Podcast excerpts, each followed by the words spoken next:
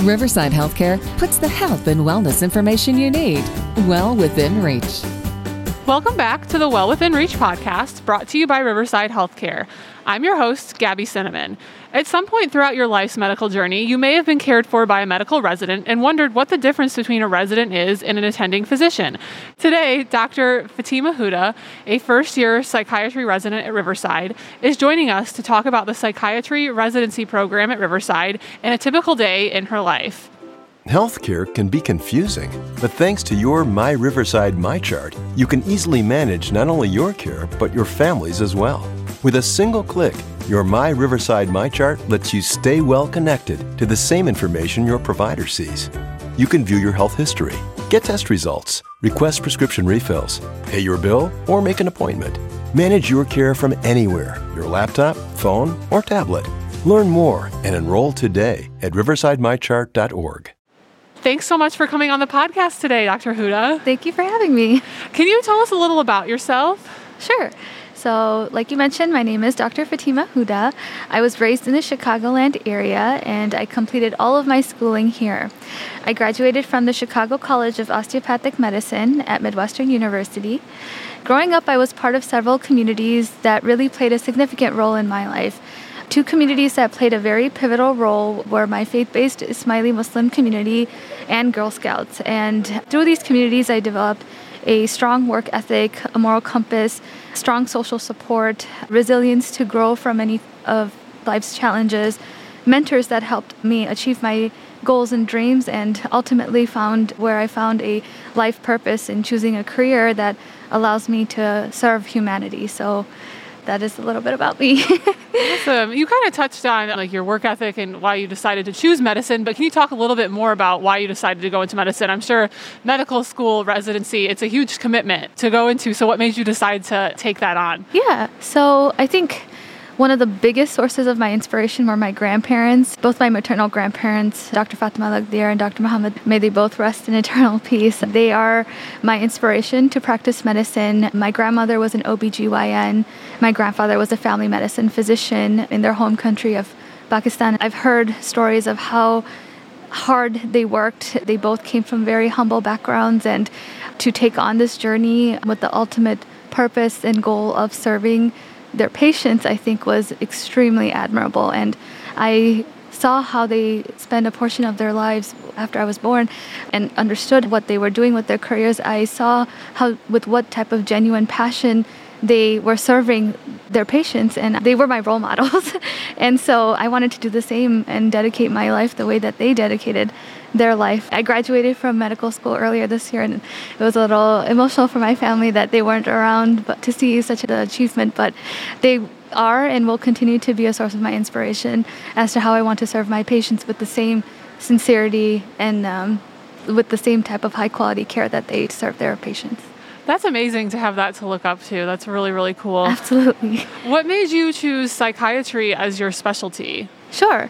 So there are many, many things. I think one thing is that there was always a theme of interest in mental health that I gravitated to, and I didn't quite realize it until I was in medical school. But in high school, I completed Illinois domestic violence certification, which got me more interested in mental health and mental health illnesses.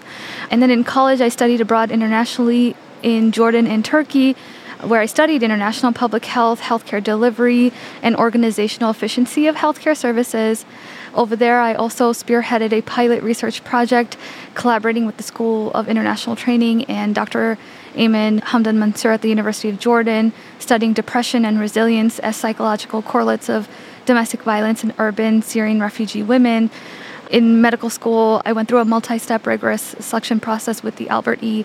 Schweitzer Foundation and was selected to develop a health based intervention where, again, I gravitated towards developing a mental health intervention where I focused on sort of a holistic aspect, where I focused on physiological health, mental health, and economic health because all aspects of health are very important when you're looking to treat a patient. So I think just with the different fields and populations that I've encountered, they've all helped me gravitate towards psychiatry. Then, when I was in medical school, I did a couple of psychiatry rotations where I absolutely loved sitting down with someone and understanding how they're feeling. And I think for me, using that art of talking to someone and then my medical knowledge to diagnose and treat was amazing. I also had an interest in journalism when I was younger too. I used to work for the Chicago Tribune, so I kind of honed in on my interviewing skills and was able to use that as part of because interviewing is very important, right? History and physical in any discipline in medicine is very very important the history especially in psychiatry is very important so being able to develop that therapeutic alliance with the patient being able to understand how a patient is feeling and then being able to use science, to, the discipline of medicine, to be able to treat any type of mental health conditions. It is amazing. It makes me feel so fortunate that I'm in this field, that I'm able to do all of this. So I could not be happier and feel immensely blessed that this is what I do for a living. That's amazing. I think in any form of medicine, I'm sure, you know, the provider forms a relationship with their patient, but, you know, you can hear in your voice how much you care. And I think, too, with psychiatry, I think it's on another level. Like you said, mental health impacts so many other aspects of your life, your physical health as well. So you really are forming a relationship and changing someone's life. In addition, I would say another thing that really inspired me to go into the field was that a lot of people were reluctant to talk about it, about mental health as well. And I think that that's very important to do. I think that through all of my experiences, I learned that there's a lot of taboo that exists. There's a lot of stigma that exists around mental health. And those one on one conversations, when you're really forming that alliance, allows people to get more comfortable and, hey, like, yeah, I'm feeling this way. And I really would like help with this. So that was another reason why I was like, okay, you know what? If this is something that I'm interested in and patients feel comfortable in sharing how they feel and I can use my knowledge to help, then I would love to be in this field if I can. Can you talk a little bit about what a psychiatry resident is? I think in general, sometimes the public might not know what a medical resident is versus an attending physician. Can you kind of talk a little bit about your role as a psychiatry resident? Sure. So, an attending physician, I'll start off by describing what an attending is. So, attending physician has gone through medical school, has gone through psychiatry training, has taken the board exam and are board certified to be a doctor in psychiatry.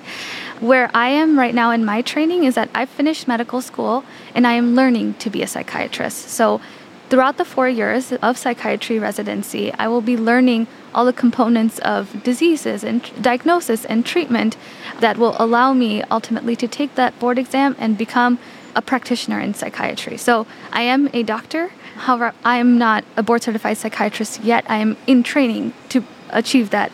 And as a resident, I am learning. So I am a doctor, I am a part of the patient care process. However, every single patient is ultimately supervised under an attending physician who is board certified in psychiatry. So rest assured, everyone is being treated by someone who has had training, who will make sure that every part of their treatment, diagnosis, and care is being given to the highest of standard, highest quality care. We are there as another point of contact in collaborating with the care team. And as we learn, we are being exposed to different patients, providing the care that we are allowed in the capacity as like a first year resident or a second year resident. And then we're consulting the attending physician in what we feel should be the diagnosis and treatment. Then the attending will give us feedback as to how we can learn from this experience and how we can continue to grow our competency to provide the best care for our patients. So, those are some of the differences. On a more logistical level, for example, all of our orders are approved and authorized by our psychiatrists so that someone who is board certified is making sure that everything is being handled there's many eyes on it and that every order is by someone who is certified to provide deliver psychiatric care. That makes sense. I, that was really helpful because I think sometimes people, you know, and I'm sure that you know, oh, are you qualified to be doing this? But I mean, yes, but you have their, like you said, other eyes. There is supervision, yes. So we're providing the care that we've gotten training for. So, for example, I have been trained how to take a history and physical through medical school and then also through residency. So that part, yes, because I've been trained and I'm competent in it, I will continue to do that. Um, but with the diagnosis and treatment, that is the part that I'm here to learn, and that is the part that is ultimately all of the care is being over overseen, but that particularly is definitely being seen by a attending psychiatrist. That makes sense. How is the psychiatry residency program structured at Riverside? I know, like you've talked about, there are different facets of psychiatry. Could you talk a little bit about inpatient, outpatient, kind of how that all works? Yes. So, as a psychiatrist, you have so many options in the way that you want to practice. And ultimately, every psychiatry program wants to make sure that you are able to handle any type of patient in any setting in psychiatry. So, Riverside has done a phenomenal job structuring the program so that we are ultimately prepared at the end of our four years. So the first two years are inpatient, and the last two years are outpatient. During our first year, I'm going through right now with my co interns, we are rotating every month, we rotate through internal medicine, neurology, and psychiatry. And that gives us a good foundation that allows us to build upon the further years to come. So next year, we'll also get inpatient experience with child and adolescent psychiatry, inpatient consult service on the internal medicine floors when psychiatry is consulted on patients who are going through other medical problems. Then the last two years are more outpatient, which is what our PGY3 or third year psychiatry residents are doing right now, where you see patients just as a psychiatrist would in the outpatient setting, and you get a feel of all of those components. In addition to that, we also see how different partners with our psychiatry team, how they work. So, for example, we have Pathways, which is our PHP IOP partial hospitalization program and intensive outpatient program. So, a lot of individuals who let's say are inpatient for a psychiatric illness, they continue to require intensive care, we would refer them after they're done with their hospital admission to go to the PHP IOP program. So we're also working with the patients in that capacity as well. There are other organizations that we partner with, Thresholds, where we see how we work together, how we can continue working together to deliver different aspects of care. Like I said, I truly believe that when you're providing treatment, it should be holistic, right? So, like, how does it work when beyond the pharmacological aspect or hospital aspect of things? How do we incorporate social health, economic health? Different facets of health. Community health, which is what Riverside is. Riverside is a very, very heavy community health program. Can you talk a little bit about what a typical day or week looks like for you? It's varied depending on what rotation you're on. Sometimes it's inpatient, sometimes it's outpatient. Some themes are that you work with different attendings, which is awesome because I get to learn how to treat patients through different lenses and different perspectives, which add to serve as different tools in my toolbox of how I diagnose. So it really depends on the day, but in general, it's filled with patient care. It's filled with interacting on an interdisciplinary basis. So even on inpatient service, when I'm on internal medicine, I'm working with the social worker and I'm working with the different specialists. And medicine is a very collaborative field. And that's been actually wonderful because I think there's a lot of pieces that play in providing treatment for patients. You're in your first year of residency. What are you most looking forward to in the coming years? I think the biggest thing I'm looking forward to is building proficiency. My goal is to make sure that I can be the best doctor I can be, the best psychiatrist I can be. So every single day, my goal is to learn something new to build on my skills so that ultimately I can be the best provider for my patients, be the best advocate for my patients. So all the different disciplines, the rotations that I will go through, the knowledge base that I will build. I'm very much looking forward to that. I think, yeah, that's really exciting because you have so much time ahead of you and so much to learn. So, I think a question I'd like to end on is you know, you've talked about how the discussion around mental health has changed a lot in the last few years, and more people are talking about it, which is good, but you know, it still is an ongoing issue for many people.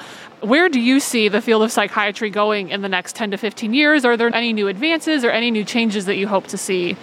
One of the things I would hope to see, and I've been seeing this as a, a, pattern which is hopeful, that there will be less stigma and taboo around mental health.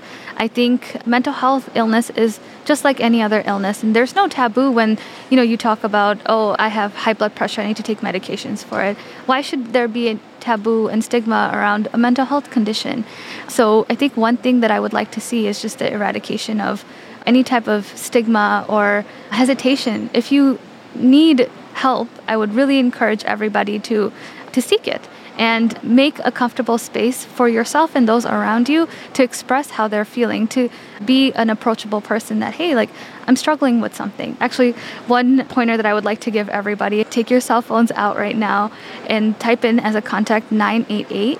That is the National Suicide Prevention Lifeline. Even if you don't end up using it, at least you have a resource that you can refer for someone else. And if you don't feel comfortable being able to handle what you might be going through or someone else is going through, you can always refer out by giving them that number. So Another thing is that there's a lot of exciting research. A lot of medications are coming out with new formulations, routes, and frequencies. Initially, for some medications, you would have to take the medication every day, and it makes it a problem when medication compliance is an issue. So now we have some medications that are coming out where you have only have to take the medication once a month or they're coming out in different ways that you can take it. So some are by mouth and some are by injection. So all these things will hopefully help us deliver the best type of treatment where patients will stay compliant and it will help them ultimately with their diagnosis so and treatment. Thank you so much for coming on the podcast today. I think that's a great place to end off on. This has been great, and I can't wait to hopefully dive into more topics with you in the future. Absolutely. Thank you for having me today.